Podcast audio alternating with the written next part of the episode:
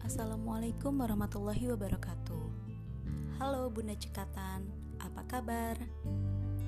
Pada potluck kali ini, saya ingin berbagi sedikit pengalaman saya selama 6 tahun ini menjalankan proses homeschooling usia dini, khususnya pada prinsip dan fokus saat menjalankan prosesnya.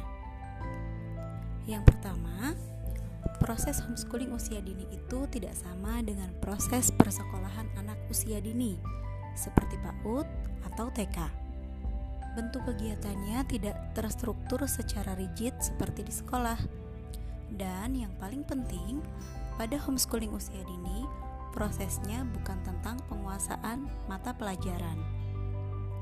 Kemudian yang kedua, homeschooling usia dini adalah proses pengasuhan atau parenting.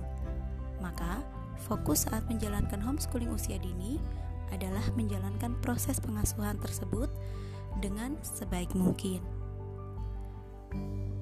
Misalnya, kita bisa menjaga keamanan dan kenyamanan anak, sehingga ketika anak kita merasa nyaman, anak kita pun akan merasa aman.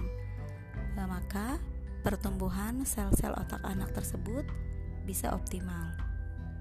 Berikutnya, kita pun memperhatikan kesehatan dan pertumbuhan fisiknya.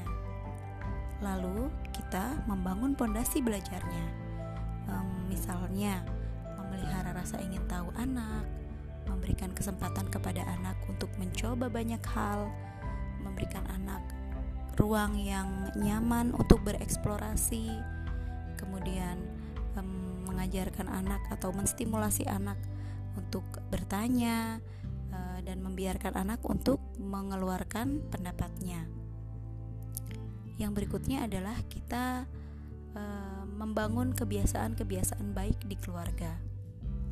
Hal-hal tersebut memang sangat sederhana sekali ya, dan hampir semua ibu atau semua orang tua melakukannya. Maka yang paling penting dari proses ini, proses yang sangat sederhana ini, adalah kita harus melakukan semua itu secara sadar dan sepenuhnya, sepenuh hati, sepenuh cinta.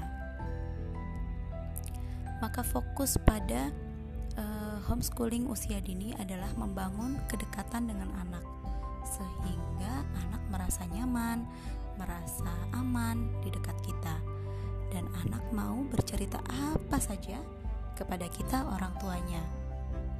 Caranya adalah pada keluarga kami, caranya adalah dengan banyak mengajak anak untuk mengobrol, banyak bertanya kepada anak, serta memberikan anak kesempatan untuk merespon, untuk bertanya, untuk berpendapat, dan juga untuk bercerita apa saja yang ingin mereka ceritakan kepada kita, serta banyak mengapresiasi mereka, pencapaian mereka, karya mereka, kemudian pendapat mereka, lalu cerita mereka. Hal-hal baik itu yang terus dirawat, mengapresiasi apa yang mereka lakukan. Baiklah, sekian sharing dari saya di potluck kali ini. Terima kasih dan sampai jumpa teman-teman Bunda Cekatan. Wassalamualaikum warahmatullahi wabarakatuh.